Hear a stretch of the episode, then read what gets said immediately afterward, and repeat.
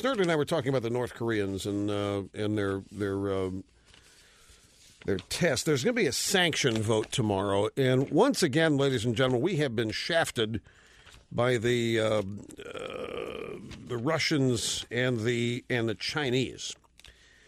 Uh, the vote on sanctions is tomorrow, and Fox had a little breaking news story this morning saying that an arms embargo will not be added to U N resolutions.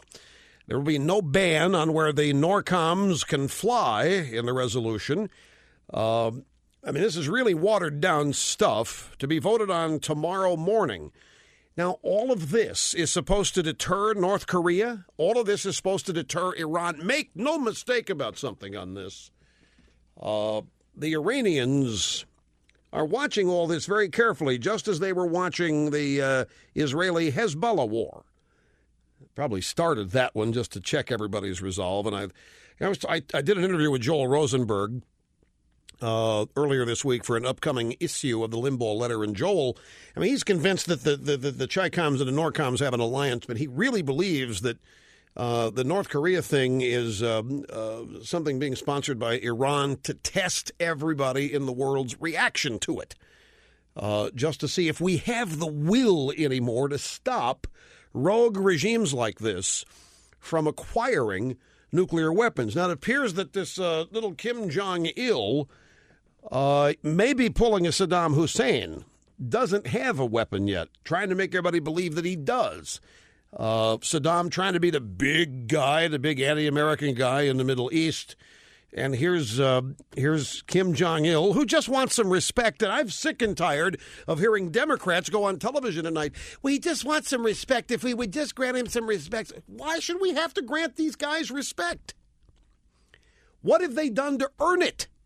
You've seen the satellite photo, haven't you? Rumsfeld showed this picture the other day at a press conference. Nighttime satellite picture shows lights blazing all over South Korea. In North Korea, it is entirely dark except for a little pinpoint of light where Kim Jong-il lives in Pyongyang. Uh, it is it is said that the lights in uh, North Korea have to go off at nine o'clock every night because they just don't have the electricity. They are a backwards, Stone Age country. People, journalists that have been over there uh, and have been granted certain access say it is the most is the mind-boggling thing to watch North Korea people go about their business. They walk looking at their shoes. They do not make eye contact with one another.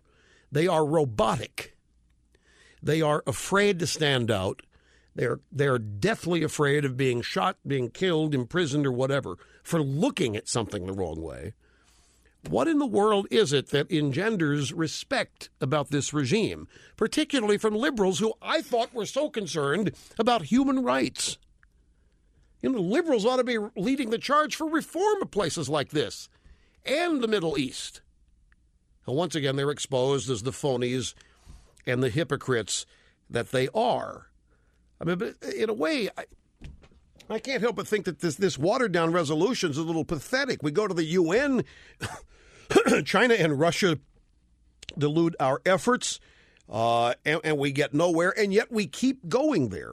We don't have to go there, and we ought not go there, but we do, because we got to explore all the diplomatic options first before we do anything next.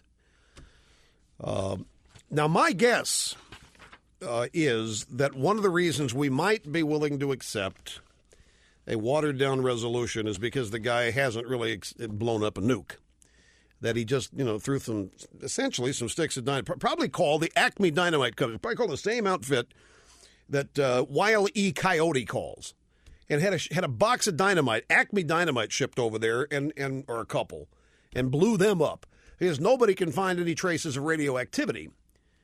My guess is that behind the scenes, uh, people sitting around say, this really wasn't a nuclear test, and let's not overreact and so forth. But I think that's potentially a mistake.